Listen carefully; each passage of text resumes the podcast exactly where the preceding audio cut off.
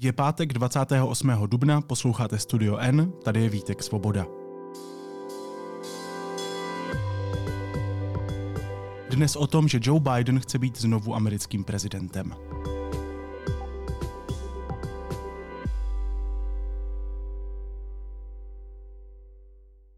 V roce příštích voleb bude Joe Bidenovi 82 let. A pokud bude zvolen, ještě zvýší rekordní věk nejstaršího amerického prezidenta v historii. Přesto se stávající hlava Spojených států chce o funkci znovu ucházet. Freedom. Personal freedom is fundamental to who we are as Americans. There's nothing more important, nothing more sacred That's been the work of my first term. Budou proti sobě v roce 2024 znovu stát Joe Biden a Donald Trump. A co to říká o Spojených státech? O tom si teď budu povídat se spravodajkou deníku N ve Spojených státech Janou Ciglerovou. Jani, ahoj, vítej. Ahoj Vítku, dobrý den.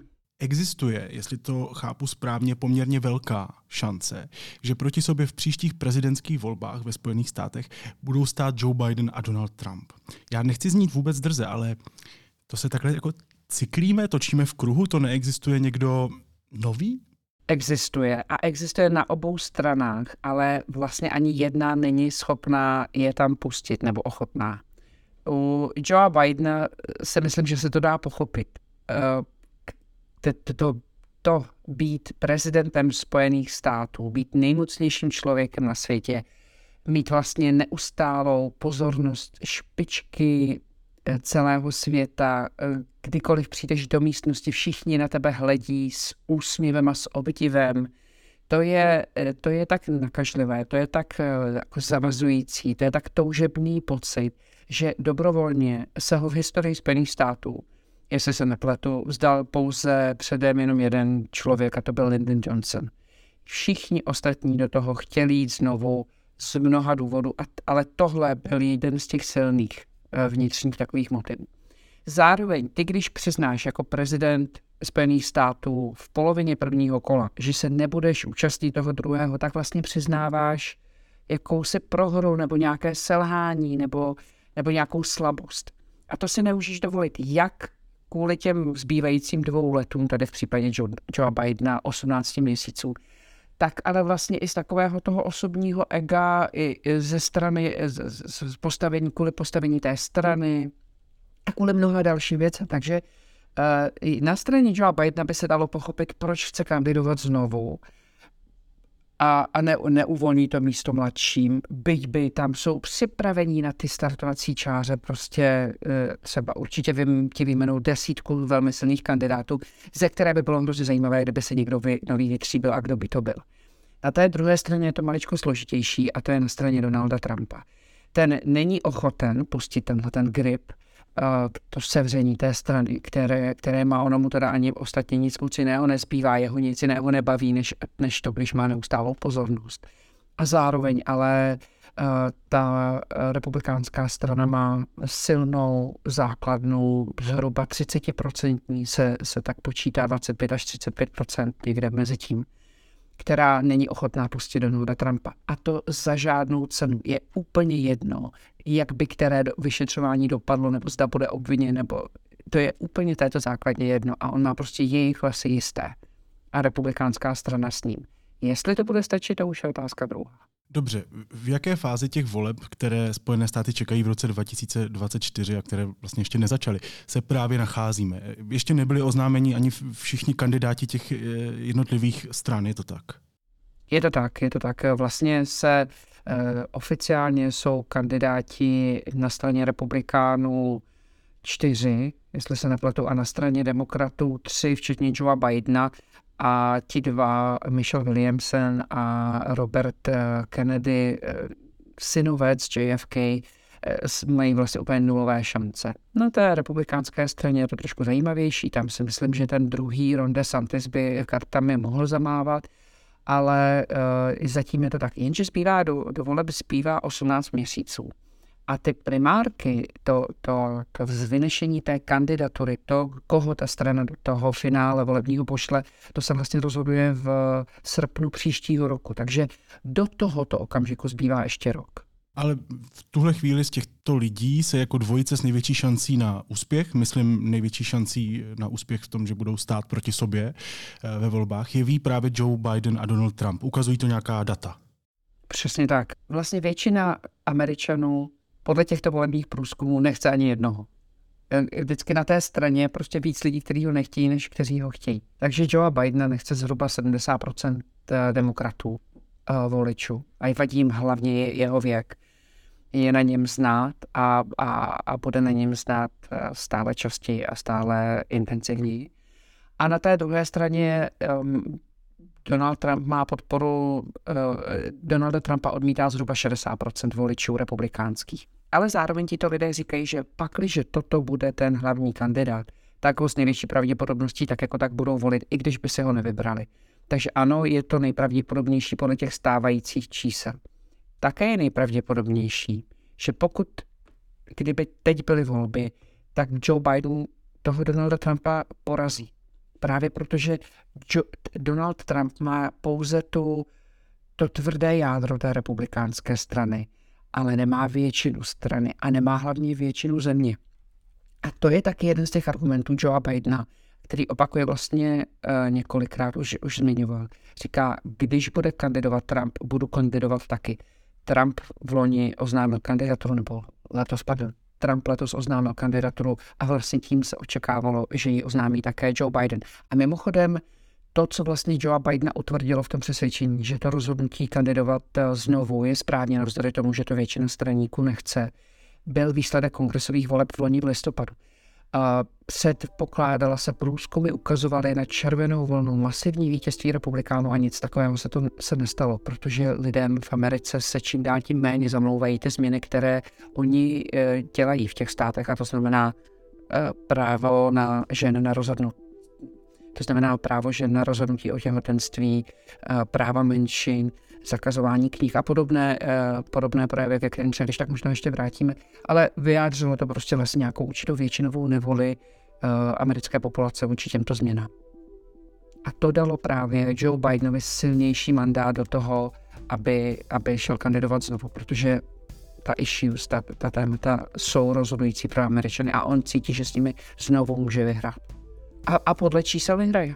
Jasně, podle čísel vyhraje, za, zároveň zastavila se u jeho zdraví a já bych se u něho taky zastavil. Na mě padají na sítích videa, která mají jako dokazovat, že Joe Biden není ve zrovna dobrém stavu, není zdravý, není vitální. Eh, vždycky je samozřejmě beru s rezervou, všichni víme, jak jednoduché je z někoho udělat nevím, to, co potřebuju, když mám potřebný software. Eh, ale jak to tedy je? Jak je na tom Biden zdravotně?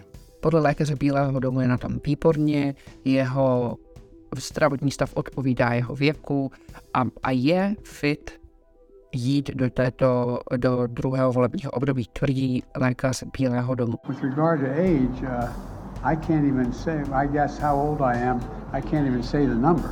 It doesn't, it doesn't register with me. And, uh, but the only thing I can say is that um, one of the things that people are going to find out, they're going to see a race, and they're going to judge whether or not I have it or don't have it. I respect them taking a hard look at it. I take a hard look at it as well.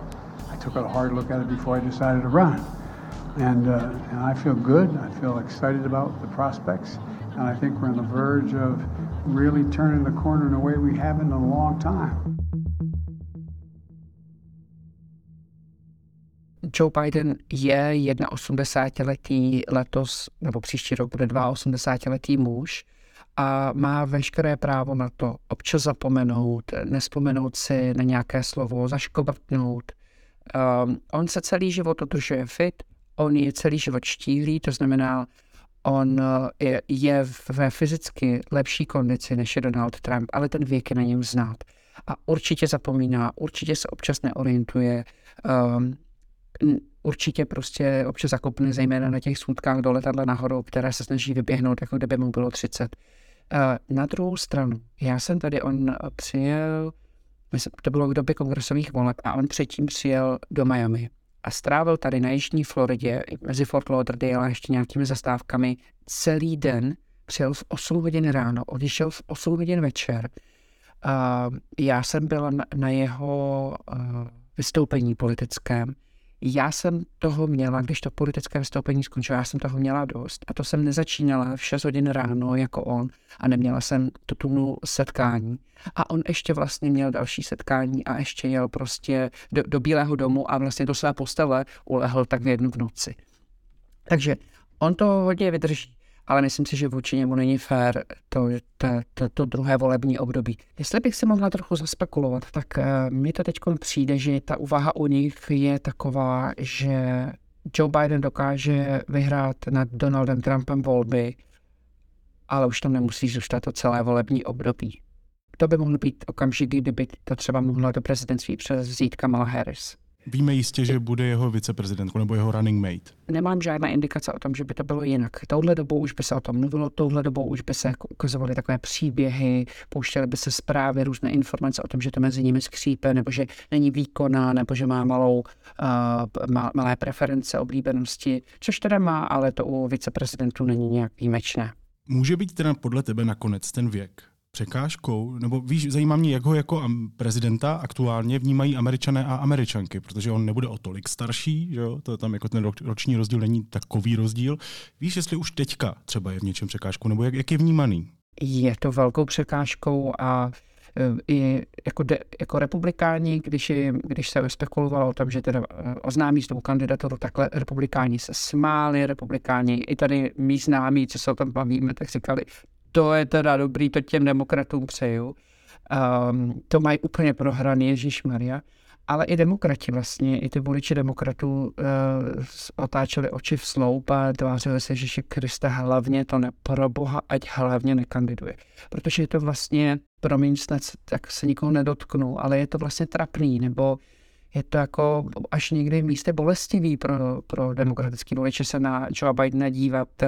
On, on, on je v té politice od svých 29 let. On je vlastně ten národ, těch, ten národ ho zná eh, těch 60, 50 let prostě a on jim stávne před očima, ale to je vlastně jeho nevýhoda v tomhle případě, protože oni si ho pamatují jako mladého, vitálního, 60-letého chlapíka, který vybíhal ty schody do toho, do toho letadla a neškovrtnul a a vlastně vidí ten jeho decline, se tomu řekne anglicky, ten jeho sešup. A, myslím si, že to je uh, pro ně důvod, proč by preferovali jiného kandidáta. Na druhou stranu ty demokrati vědí, že oni nemůžou teď nejít volit. Ve hře je prostě toho příliš, to odebírání těch svobod, které předvádějí někteří ty ty, ty republikány vedené zákonodárné sbory v některých těch konkrétních státech jsou do očí bíjící a vlastně uh, proto, proto ta čísla, ty průzkumy ukazují na to, že Joe Biden to vyhraje i navzdory tomu všemu, co proti němu ti jeho voliči mají. Za těchto okolností teď by to vyhrál. Jo? Máme před sebou, před námi 18 měsíců. Biden announced his presidential campaign by, get this, a prepackaged video. I was going to do that for you today. I'll do a little video, send it up to New Hampshire. You wouldn't have been very happy about that? But when you're running for president, you, you think at least one time you'd get up and say, I'm running for president. Uh, where, where am I going? Where the hell am I going? I want to get out. Oh. A co Donald Trump, jak se má pan obžalovaný ex-prezident teďka?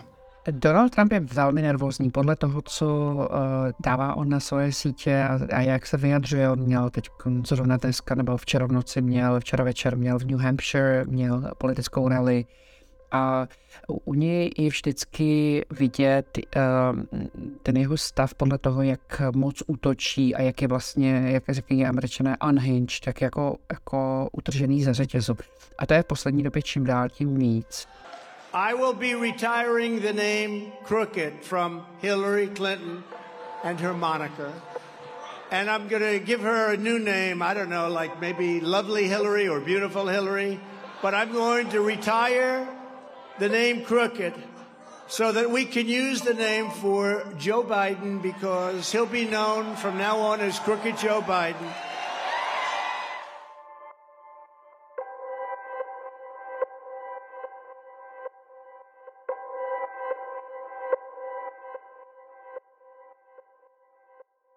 Uh, on je velmi nervózní z těch vyšetřování a vypadá to, že nejnervóznější je z toho, z těch utajovaných dokumentů.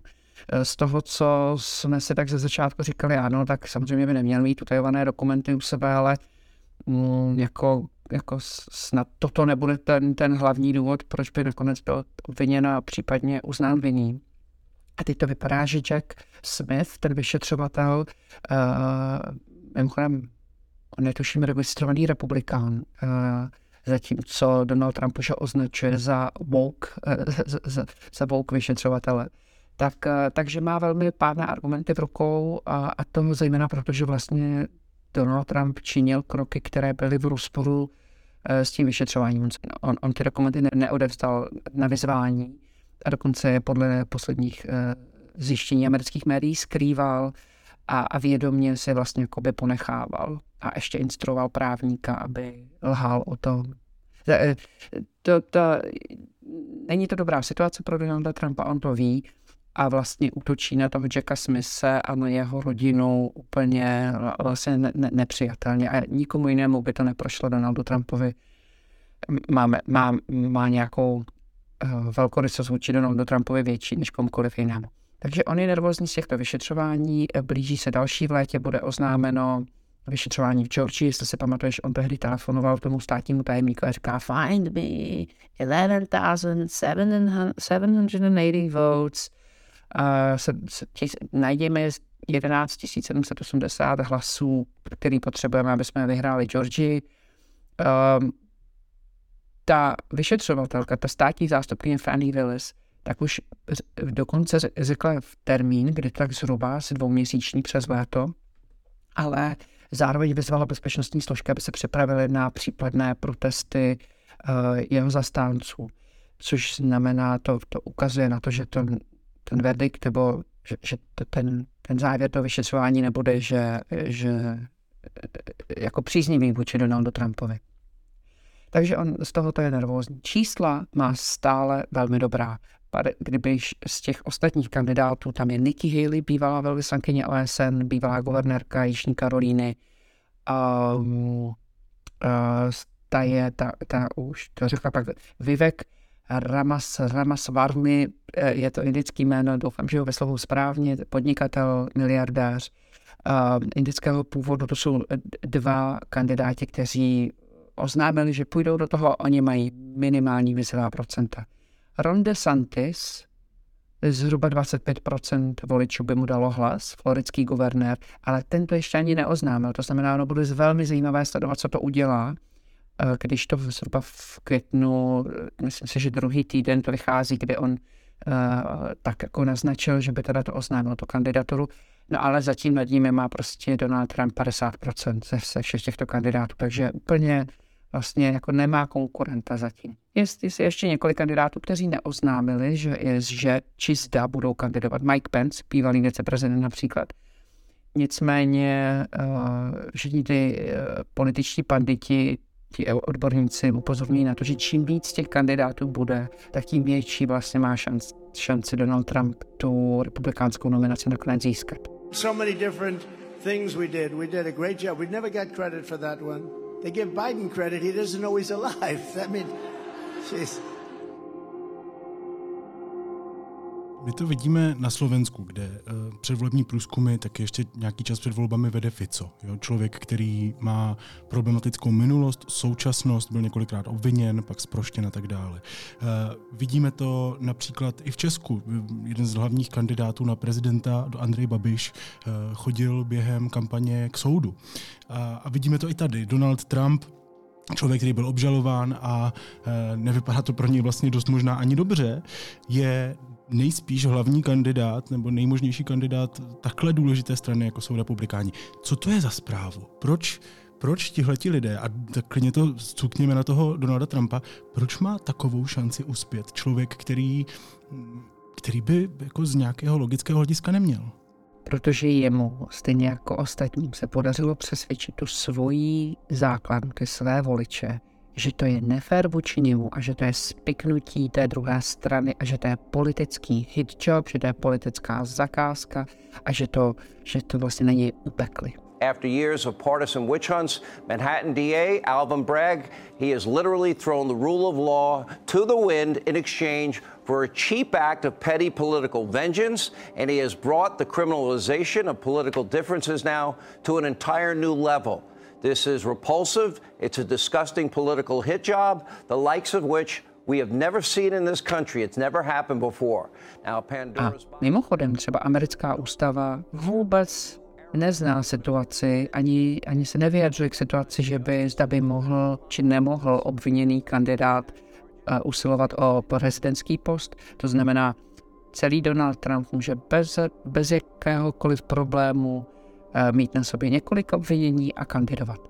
Už se pak nemůže stát prezidentem, kdyby byl ve vězení, protože nemůže vykonávat tu tu funkci, ten, tu práci a to už jako ta ústava nějak zohledňuje. Ale jestli je obviněný nebo ne, ústava nezohledňuje, to znamená, on skutečně může ještě z vězení, dokonce dejme tomu, teoreticky, hypoteticky, kandidovat. Už bylo tam asi neodvezli do toho bílého domu, ale kandidovat může, takže vlastně ono tam není žádná překážka. Když přesvědčíš voliče o tom, že to je prostě, že to na tebe ale navlékli a že ty se v tom nevině, což ty lidi absolutně věří, Vítku, absolutně, já se s nimi setkávám, já se s nimi o tom bavím, oni jsou přesvědčeni, že to má v tom prostě Joe Biden, eh, že to je prostě demokraté, Soros se spikli, aby tohohle fantastického prezidenta, který chtěl tak strašně pomoct Americe, aby mu v tom zabránili. Oni mu věří každé slovo. Nedělám se legraci. To- Tohle je vlastně úplně to stejné, říká Fico a říkal to i Andrej Babiš. A taky vlastně, když mluvíš o kandidatuře z vězení, tak jsem se chvilku zasmál, ale pak jsem si řekl, že už se staly možná i divnější věci. Eh, Teďka k nějaké aktualitce. Oblíbenec Donalda Trumpa, moderátor Tucker Carlson, eh, teď přišel o práci, tady tuhle tu hvězdu konzervativního mediálního pole, eh, člověka, který otevřeně fandí Rusku, brojí proti queer lidem, eh, vyhodila jeho stanice Fox, oblíbená stanice Donalda Trumpa. Co se to tam stalo? Ty jo, kde začít? Já úplně tím tématem žiju, tady Amerika, všichni novináři, mediální, rozumíš, to je prostě se nemluví o ničem. It's the bombshell news taking everyone by surprise. Tucker Carlson, Fox's top rated host, their biggest star, gone without warning.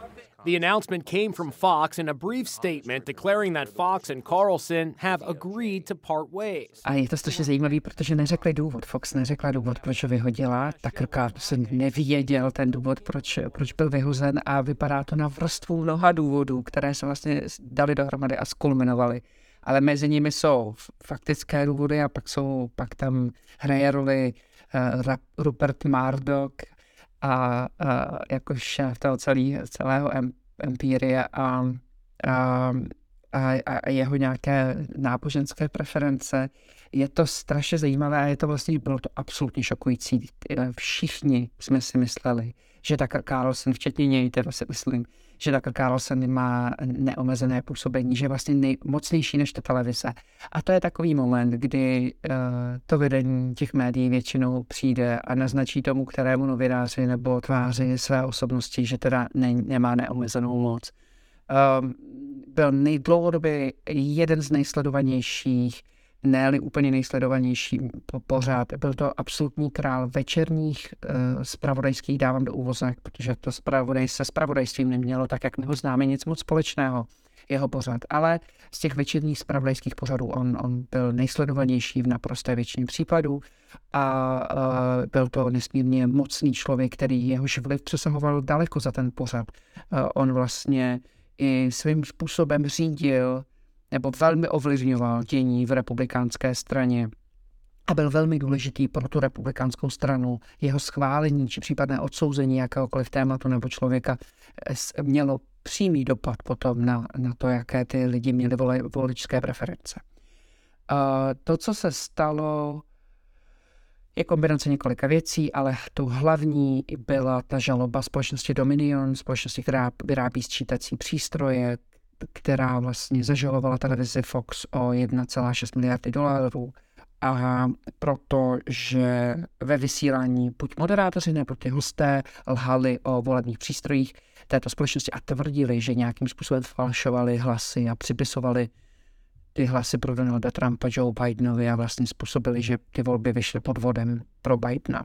We turn next to the United States, where Fox News is paying a price, but not as steep a price as the news channel might have for airing false claims about the 2020 presidential election.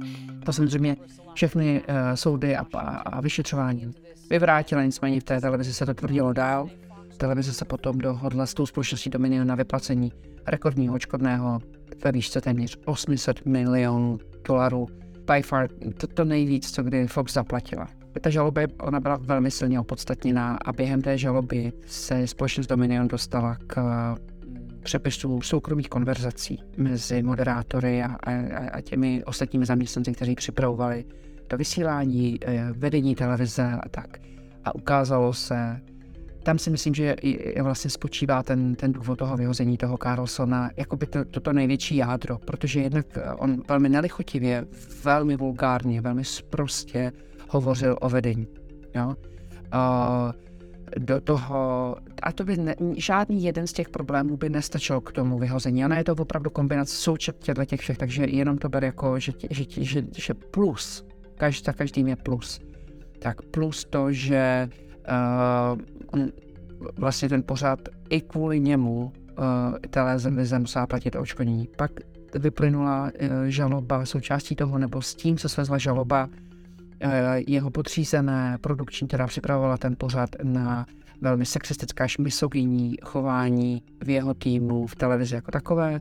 A to je něco, s čím Fox má dlouhou historii. Vlastně její uh, velmi slavní moderátoři byli vyhozeni, dokonce i ředitel zakladatel Roger Ailes, samotné Fox, musel odejít kvůli tomu, že se ukázalo, že sexuálně obtěžoval a zneužíval vlastně podřízené.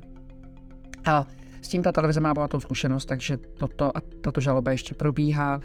A do toho vlastně takové to jeho přesvědčení, že vlastně je nedotknutelný, Uh, uh, to se Robertu Mardockovi majiteli vůbec nelíbilo a v jednu chvíli, a to je strašně zajímavá věc, Vanity Fair a reportér eh, Gabriel Sherman zveřejnil strašně zajímavou věc, kterou on má ze svých zdrojů, takže já ti jenom cituju. Um, že on se vlastně, Robert Maverick se rozhodl, že ho vyhodí. Přispěla mu k tomu jedna situace, kdy jeho, on si tehdy chtěl, byl zasnoubený a ta snoubenka se setkala s takým Carlsonem a vlastně vyprávěla o něm, jak říkala o něm, že je posel boží a e, byli spolu na nějaké večeři, všichni tři. A ten Carlson s tou snoubenkou se tam začali citovat z Bible a ačkoliv Rupert Murdoch je věřící člověk, tak není vlastně takhle expresivní, takové ty, ty, ty spasitelské a ty, ty ezo, až ezoterické místy, uh, jako, jako tendence křesťanské, to není jemu nějak jako blízké. Takže on tam vlastně koukal na takové, já nevím, řeknu to hrubě, ale jako by dva náboženské fanatiky, kteří si před ním vyměňovali prostě zaníceně eh, biblické, biblické verše a, a řekl si, že teda eh, ani, že už s ním nechce nic společného, zrušil engagement, zasnoubení a nechal vyhodit Carlsona. Kombinace mnoha důvodů. To, co je pro nás zajímavé, ale v tomhle tam, že Carlson velmi pravděpodobně za ty peníze, které dostával ve Foxu, což je 20 milionů dolarů ročně, já jsem se to schválně přepočítala Vítku, to je plat 35 milionů korun měsíčně. Měsíčně. A on neměl zdaleka nejvyšší plat v té televizi, takže umí si představit, že za takovéhle peníze by lec kdo dokázal říkat lecos. A já ani nevím, jestli ti můžu tady 100% přířádno, že kdyby mi někdo řekl, ale budeš dostat 35 milionů měsíčně za to, že budeš říkat, že přístroje pře- předávali hlasy prostě Trumpovi z Trumpa na Bidena, že bych to třeba neříkal za ty peníze. To já prostě nevím, jo, to je strašná suma. A on tam byl, tyhle peníze zastával, nevím, třeba sedm let. Takže velké peníze. A uh, on s výměnou za tyhle ty velké peníze možná, pravděpodobně, má v té smlouvě doložku o konkurenci. To znamená, že nebude moct pracovat eh, v další spravodajské televizi, která by mohla být považována za konkurenční a nebude moct mít televizní pořad po nějakou dobu. Co to s Tucker Carlsonem udělá, nevím, ale on má takovou moc, on je tak známý, on je vlastně trochu v něčem podobný Donaldu Trumpovi. On má celoamerickou známost, on je mladý, je mu třeba 50 let on je poměrně, teda, poměr, on je velmi chytrý, no? myslím, že je vzdělaný historik, že má bakaláře z historie, a on je absolutně, on nemá problém s tím být nehorázný. On jako vlastně zuří a podněcovat tomu naštvání. To je hrozně silná emoce voliči na to slyší. Takže já si ho klidně umím představit na nějakém politickém místě a jestli uh, republikáni hledají kandidáta místo Donalda Trumpa, Aaron DeSantis občas to teď nevypadá úplně, že by ještě na to jako byl zrálý na takovou roli ve svých 44 letech. Je možné, že někdo začne uvažovat o tom, že by se sáhlo po Tuckeru Carlsonovi a to teprve bude jízda. To by opravdu byla jízda. Já doporučím všem posluchačům a posluchačkám, aby se podívali klidně na nějaké výstřižky z jeho pořadu, protože to jsou často naprosto absurdní, nebo aspoň pro mě absurdní uh, výjevy. Uh, Tucker Carlson ve svém pořadu úplně seriózně mluvil o tom, že lentilky M&M's, myslím ty postavičky, protože oni mají ruce a nohy, že, se stávají moc queer, řešil gender u postaviček z perníku. Trans ideology claims dominion over nature itself. We can change the identity we were born with, they will tell you with wild eyed certainty. Christians can never agree with this statement because these are powers they believe God alone possesses. The trans movement is targeting Christians, including with violence. Most Christian leaders in this country don't want to admit that. Admitting it might force them to take deeply unfashionable positions. Je asi jedním z mnoha konzervativních hlasů v USA, které teď vedou minimálně hodnotovou, nějakou verbální válku proti LGBTQI lidem, proti drag queens, proti trans lidem, proti trans dětem a tak dále. Taky v jednotlivých státech se komplikuje přístup k potratům, zakazují se knihy, často právě od queer autorů, autorek nebo autorů jiné než bílé barvy pleti. Já jsem to teď takhle zhrnul. Co se to tam u vás děje, Jani, prosím tě? Já bych ti strašně chtěla umět odpovědět nějak krátce, no. ale přijde mi, že já, já když to pozoruju zevnitř, mně se to na mnoha úrovních týká, protože tady mám děti a ty děti chodí do školy a o některých tématech se nesmí tam bavit, dozvídat, některé učebnice jim se už ani nedostanou a tak. A, a zároveň mám děti ve věku, kdy už je možné, že uh, už klidně můžou mít uh, pohlavní styk a uh, tady jejich kamarádky můžou těhotnět, jo. A uh, takže mně se to tady z mnoha důvodů týká a vlastně jako to vnímám jako nějaké utahování šroubu té společnosti. Dej moc do rukou konzervativní bílí mužů, protože většinově to jsou konzervativní bílí muži, kteří vedou tyto zákonodárné sbory v těch státech, které zakazují ty potraty. Tam není jediná minorita, kterou, po kterou by se zavadil, která by jakkoliv měla slovo. A, a, a dopadá to takhle. Vlastně omezí se práva menšinám, omezí se práva ženám, a vlastně kdyby si chtěli tak trochu nechat ten pracovní trh pro sebe. Ale nejsou to všichni samozřejmě zdaleka ale, ale eh, to je, jak to já vnímám zevnitř. Na druhou stranu, v kontextu té Ameriky a v kontextu dějin Spojených států a vlastně vývoje té společnosti, tohle byla Amerika vždycky. Amerika je prostě vždycky byla zemí dvou paradoxů.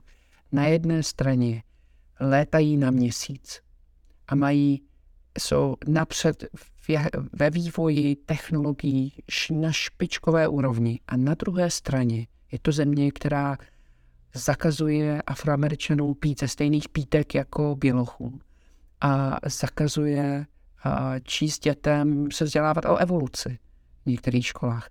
A vlastně tyhle ty dva paradoxy, to tažení na jednu a na druhou stranu, velmi dopředu, velmi progresivní země a na druhou stranu absolutně zpátečnická země způsobem, který my v Evropě se říkáme vracíte zpátky do pralesa, nebo kam do pralesa by bylo ještě dobře, to vypadá spíš do 50. let nebo minulého století.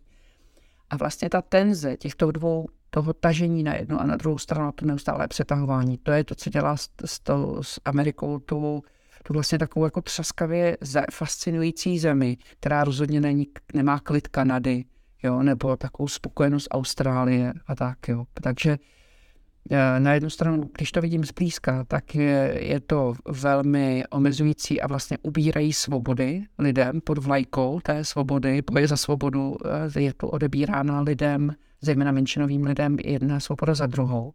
A na druhou stranu je to země, kde se tohle vlastně dělo vždycky a kde akorát jde o to, který ten proud zrovna převáží a v tuhle chvíli převažuje ten konzervativní zpátečnický proud. A odráží ten antikvír a, a protiženskoprávní tlak republikánů náladu ve společnosti, nebo ji spíš tvoří? Začíná to u společnosti, která tohle chce a tím pádem oni slyší na to, co ta společnost chce, anebo tady tenhle ten tlak spíš právě ve společnosti tvoří nálady, které jsou protimenšinové? Strašně dobrá otázka Vítku a, a, a myslím si, že částečně je to i tak a částečně je to i tak, jo. ale je, to, je, je, je, tam, je tam určitý procent, který vlastně to těm lidem říká, že by to takhle měli chtít a to taky vidím kolem sebe. Jo? E, kadeřníci z Venezuely, která mi tady říká, jak je strašné, že by kluci mohli mít nalakované nechty. Na ní koukáš ty po těch pankerských všech hnutí, je tě ještě někdo schopný takovou věc říct. Ale jo, oni vlastně říkají, co se mají myslet. Nicméně neodráží to většinovou, většinové pojetí společnosti a v tom to bude strašně zajímavé a na to už teď upozorňují někteří republikáni, říkají, dejte si pozor, tohle nám prohraje volby, tak jako jim je to prohrálo teď ty kongresové volby, vlastně jim sebralo ten úspěch, který mohli mít, protože lidé jsou z toho znepokojení. I konzervativní republikáni, ti racionální, říkají, jaké zakazování knih, jak to, že DeSantis jde tady po soukromé firmě, po Disney, co se to, co se tady děje, to odporuje těm jako tradičním konzervativním hodnotám a, svobodného trhu a, a silných institucí, to je zcela v protikladu k tomu. Takže část republikánů s tím nesouhlasí a samozřejmě většinově demokratická společnost s tím nesouhlasí. A když bychom si to vzali na ultimátní počet, tak těch, kteří se přiklání k těm liberálním uh, hodnotám je v té společnosti víc než těch, uh, kteří se přiklání ke konzervativním hodnotám. A možná i tohle je jedním z důvodů, proč vlastně ty, ty tendence to utáhnout ty šrouby a vlastně jako ještě to podržet tu moc na ty poslední uh, roky je takhle intenzivní v posledních měsících nebo dvou letech. No i tohle to, co popisujeme, stejně jako právě ta situace Biden versus Trump 2024, působí jako takové zacyklení, jako vracení se do minulosti. Eh, s výhledem na ty americké prezidentské volby bude v tomhle zásadní, jestli zvítězí Donald Trump nebo Joe Biden, nebo respektive jestli zvítězí obecně demokrat nebo republikán, myslím, co se týče právě těch protimenšinových nálad. To bude velmi zásadní. Další čtyři roky s Donaldem Trumpem, e, jako je vidět, co ta, čím ta země, takhle, to bude velmi zásadní. E, už teď je vidět, co čtyři roky s Donaldem Trumpem s tou zemí udělali. Ta, ta země je vlastně rozhádaná, rozhádaná, bolestná, není schopná se shodnout už prakticky na ničem ty dva tábory ve všem je nějaký aspekt kulturní války, ve věcech, které by vůbec neměly být politické. To, proč kdo chodí kam na záchod, by vůbec nemělo být politikum. Prostě jo, bylo vždycky tak nějak. No. Ale uh, a další čtyři roky by to samozřejmě i ještě umocnili. Donald Trump už by se nestal znovu prezidentem, už by věděl, že nemusí kandidovat znovu, takže by byl vlastně, by se mohl v kozovkách dělat, co chtěl, už by se musel ohlížet na to, aby to bylo, aby byl zvolitelný. A, a ještě víc by to posílilo takovou určitou jako rozhádanost té společnosti. Nedávno jsem se bavila tady s jednou známou, která, eh, já jsem v Americe nežila během Obamova prezidentství. A ona říkala, že lidi byli daleko laskavější vůči sobě, že vlastně to jako by dalo um, ten Trump a ten, ty, ty lidi kolem něj dali ta, takovou jako zelenou kartu těm ošklivostem v tobě. Prostě lidé se víc hádají, lidé jsou takový jako nespokojenější a mm, umím se představit, že další čtyři roky by tohle ještě umocnili. Jak to bude, když eh, se, se prezidentem stane demokrat? Je možný, že by třeba došlo k některým jako prosazením některých věcí které ta země potřebuje. Jako absolutně ta země potřebuje zpřísnění zákonů o držení zbraní. To je úplně nepopiratelné. Biden řekl, že by zakázal ty útočné poloautomatické pušky a 15 k volnému použití. Mm, je to velmi kontroverzní krok, Amerika bude prostě eh, protestovat, ale eh, jinak eh, než tím zákazem se prostě z těch masových střeleb jako ta země nedostane. A to taky můžeš udělat, až když vlastně víš, že uh, ne, nemusíš bojovat o znovu zvolení a že si můžeš dovolit být jako extrémně nepopulární po nějakou dobu. No. Takže si myslím, že to rozdíl bude a, a velký.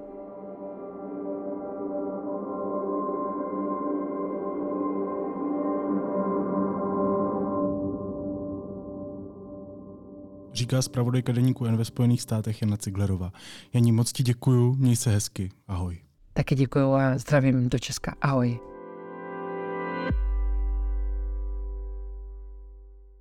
Následuje krátká reklamní pauza. Za 15 sekund jsme zpátky. Sponzorem pořadu je nakladatelství Burdon, které vám přináší knihu Putinové války. Jak se z Putina stal válečný zločinec a proč se mu nepodařilo ovládnout Ukrajinu? Putinové války od Čečenska po Ukrajinu. Právě v prodeji.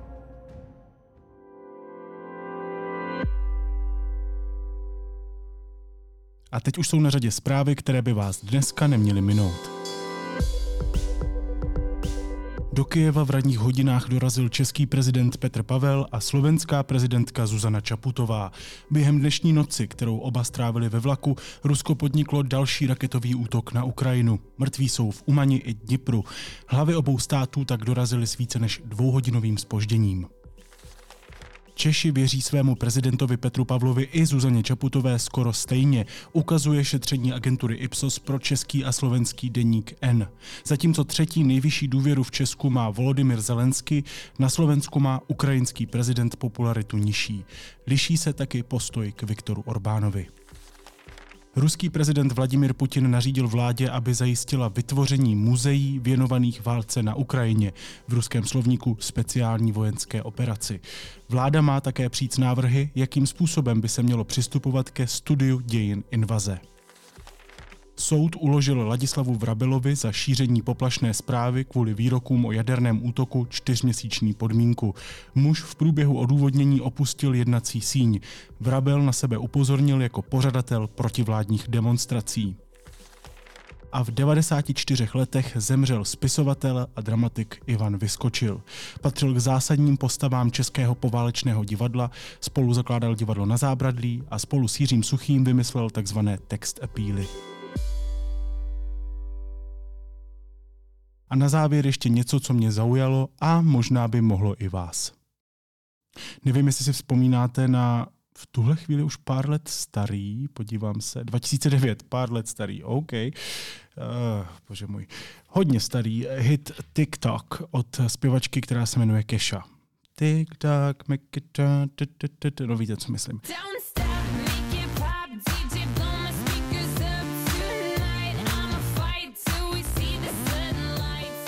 Hrozná písnička. Jo, na tom se možná shodneme. Kesha právě teď, před 12 hodinami přibližně, vydala dvě nové písničky z jejího chystaného alba, které vyjde v květnu, tuším, že v druhé půlce, a jsou dost jiné, než byste čekali.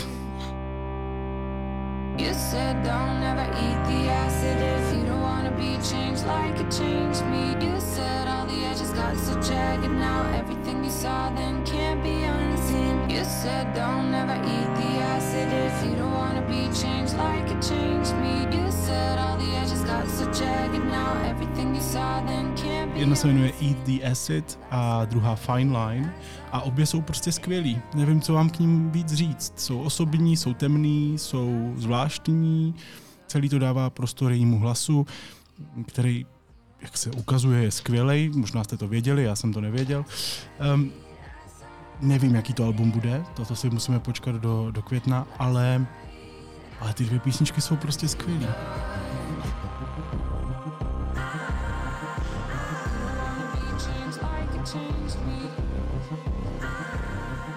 Nemůžu tomu uvěřit, ale Kesha, to je můj dnešní tip.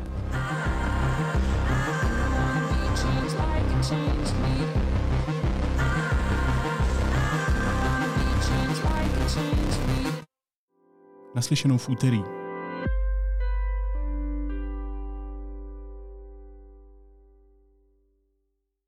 Operní superstar 21. století Joyce Didonato a projekt Songplay oceněný Grammy exkluzivně na festivalu Lípa muzika. Zažijte hravý dialog italských písní a jazzu v podání nejvýraznější operní hvězdy současnosti. 9. března 2024 v Liberci. Více na lípamuzika.cz